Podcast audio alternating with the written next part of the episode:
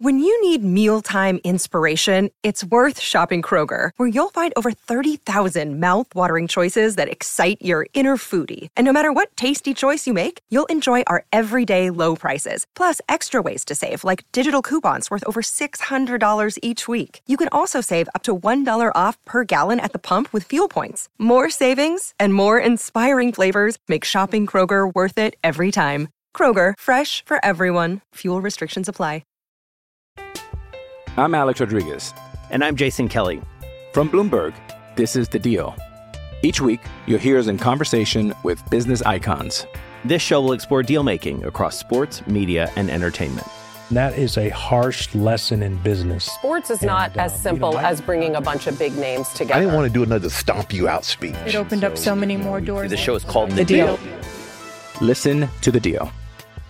Listen to the deal on Spotify.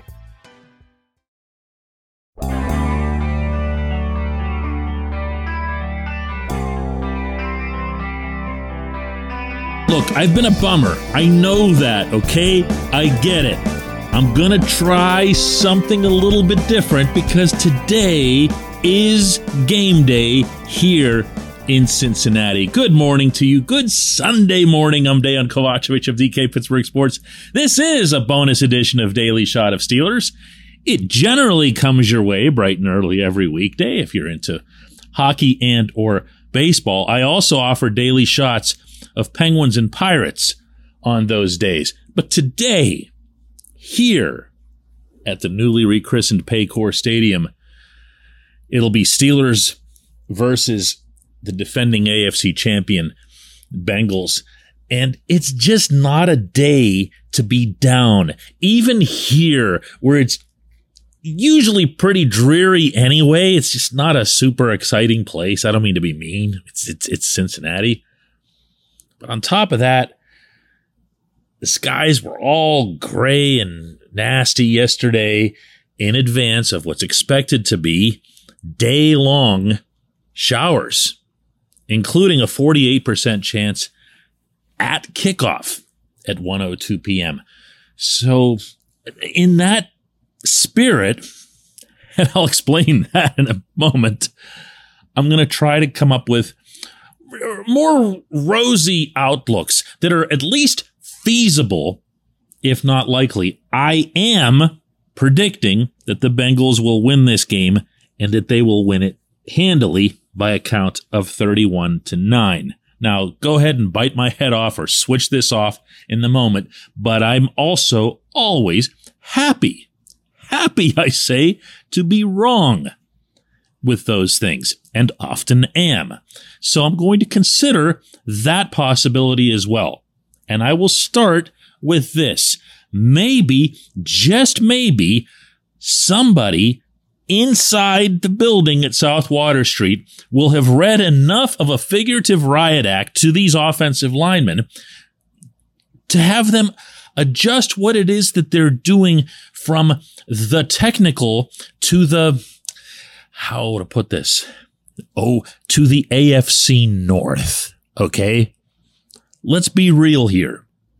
If Dan Moore is lining up against anybody right now and just thinking to himself, here's how I'm going to handle this situation from the technical standpoint. Here's how I'm going to handle it from how I do this and this with my hands, or I do this and this. He's going to get obliterated because that's what we've seen all summer long and all through the preseason. But if Dan Moore says to himself, you know what? I might just go low on this dude because it's Cincinnati, because it's my career on the line here potentially if management were to go and replace somebody, which arguably they already should have done. This, of course, is not Moore thinking this. It's me thinking it, but I'm interjecting it into Moore just because of how bad he's been. I could say the same thing about left guard when Kevin Dotson came into the league, he was really, really effective. Why? Because he used nothing other than brute force. He shoved guys back 10 yards on run blocking schemes. This was back when he was replacing Matt Feiler. Looked like a legit NFL starter at the position. I have no idea what's happened since then, except for one thing. He's not very mean. He's not very nasty. He's not snarly. He's not what you need to be to compensate when you're not very effective technically. So let's start right there. What can you expect at Point Park University in downtown Pittsburgh? Respect, rigor, relevance. That's the Point Park pledge. You'll be treated with respect while being challenged and supported academically to graduate with career ready, relevant skills. Visit pointpark.edu to learn more. Beyond that, from the positive standpoint, hey, look, if this team can block, there's a lot this team can do. So when I sound down about this team, whether it's regarding today or anything on down the line this season, believe me, it's not because of the rest of the group. If you look at the Steelers' offensive skill positions, they've got first rounders and second rounders across the board. They just don't have any of it on the line. But if you give them time, you're going to get something out of them. What if Mitch Trubisky has time to throw? What if he has a chance to scramble out of there? Not a panic scramble, but one of those orchestrated scrambles. Mitch looks really, really comfortable tucking the ball. It's not something that he does as a desperate last resort. There are times when it looks like it's his second check down, you know? And he has no issue with it whatsoever. What about George Pickens? What about Chase Claypool across the middle? What about Diontae Johnson? What about getting Pat Freiermuth into the offense this season early on, establishing a real live, consistent tight end threat? What about all of that? Again, doesn't matter if they don't block, but if they do, there is weaponry there. There really is. And what about the defense? What if they aren't forced to be on the field for 75 to 80 snaps of Joe Burrow, Ja'Marr Chase, Tee Higgins, and everyone else? What if they're just afforded the opportunity to play with a lead, to get off the field in reasonable time, but also to stay off the field for a reasonable time? I'd like to think this defense can have a significant impact. They certainly do, and they're not wrong. It's a really, really dynamic group. Not just TJ Watt, Cam Heyward, Minkah Fitzpatrick.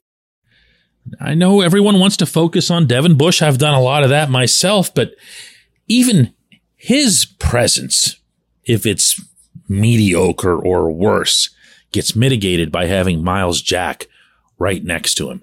It could be a really, really, really strong defense but you want them to stay strong into the fourth quarter. And for that, you need them to stay off the field. You see how hard this is? Do you see how hard I'm actually trying right now to summon these positives? Because it has to begin with the blocking. It has to. It doesn't have to be great. It doesn't have to be the old Washington Hogs. It doesn't have to be what the Steelers enjoyed and maybe underappreciated over the last decade with the Maurkice Pouncey group. But it does have to be at least competent. If they can get at least competence out of their offensive line, they're going to be competitive today. There, I did it. Positive. Woohoo! When we come back, J1Q.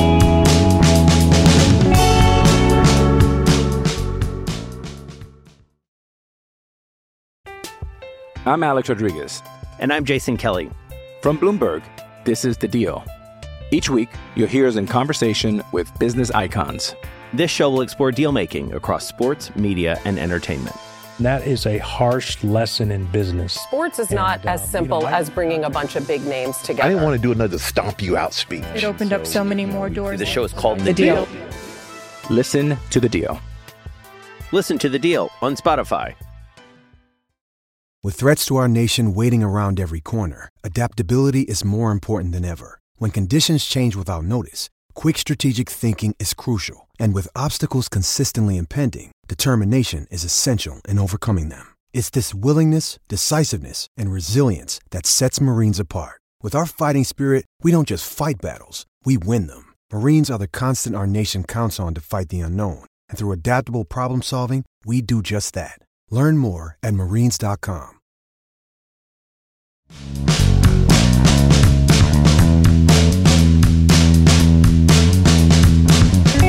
edition of Daily Shot of Steelers is brought to you by our friends at Mike's Beer Bar.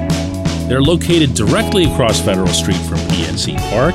They are the one, the only, the premier destination in Pittsburgh for craft beer. More than 500 craft beers available, more than 350 of those local, and more than 80 of those on tap. Mike's can't be topped, not for beer, not for the awesome kitchen and menu that's available, not for all the special events that are going on there. Check them out online at mikesbeerbar.com. Mike's Beer Bar, right across Federal Street from PNC Park. And today's J1Q comes from Cody, who asks DK, do you think our increased ability to hit the middle of the field on quick routes will negate the poor overall line play. I understand this is not something that Ben Roethlisberger did as much in his last two years. Actually, Ben didn't do it like hardly at all. And the question that we've all been asking, and I asked in a professional context regularly, meaning in interviewing people, was who was responsible for that? Was that a Ben thing? Was that Matt Canada not wanting to throw over the middle for whatever reason? We couldn't have known then. We'll know now. Because this training camp and this preseason made very, very, very obvious the Steelers' pending passion for throwing over the middle. You will see a lot of it and you will see it to a lot of targets.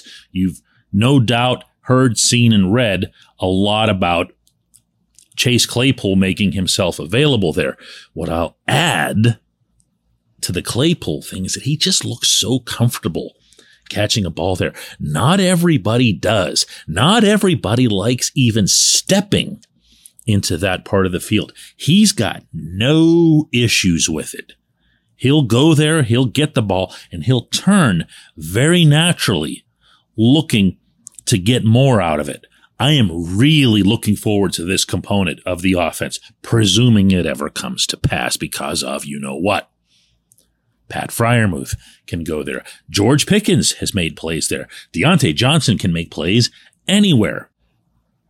But, but, unfortunately, the fairest answer to your question as to whether or not it can mitigate a lack of blocking is no, because if teams know if they're positive, like at a John Harbaugh stopping Le'Veon Bell level. You remember those schemes, right? That you can't do something as an offense. They will pound that nail with a skyscraper sized sledgehammer. They won't try to out clever themselves. They'll see that you have an inept offensive line and they will attack it. If you're getting, I don't know, 2.1 seconds to throw, which is what Josh Allen had and getting rid of the ball awfully quickly the other night against the Rams, they're going to work to make it 1.6 and 1.5 before you're left with nothing other than a pitch to the running back. I am not of the mindset that the Steelers have a plan B for this. They can try to minimize the effect of the lousy offensive line, but they can't run and hide from it entirely. They just can't. Look at it this way. Everyone talks about the pass blocking and buying time and everything else here. What about the running game? What about the running game? Have we almost all of us completely forgotten about the running game and all the focus on the quarterback competition and the various wide receivers and how awesome George Pickens is? You have a first round pick at running back. And he's got to be able to bust loose at some point or other in his career. He can't just keep going for 1.1 yards per carry. You've got to be able to knock some people backward. So I, I would emphasize this if I'm the Steelers way more than I would on any workarounds. I appreciate the question. I appreciate everyone listening to Daily Shot of Steelers. And man, I got to tell you, we've been at this for a while now, you know, for a few months with no actual football. And here it comes, or as they say, here we go. Thanks for listening, and we'll do another one of these tomorrow from here in Cincinnati.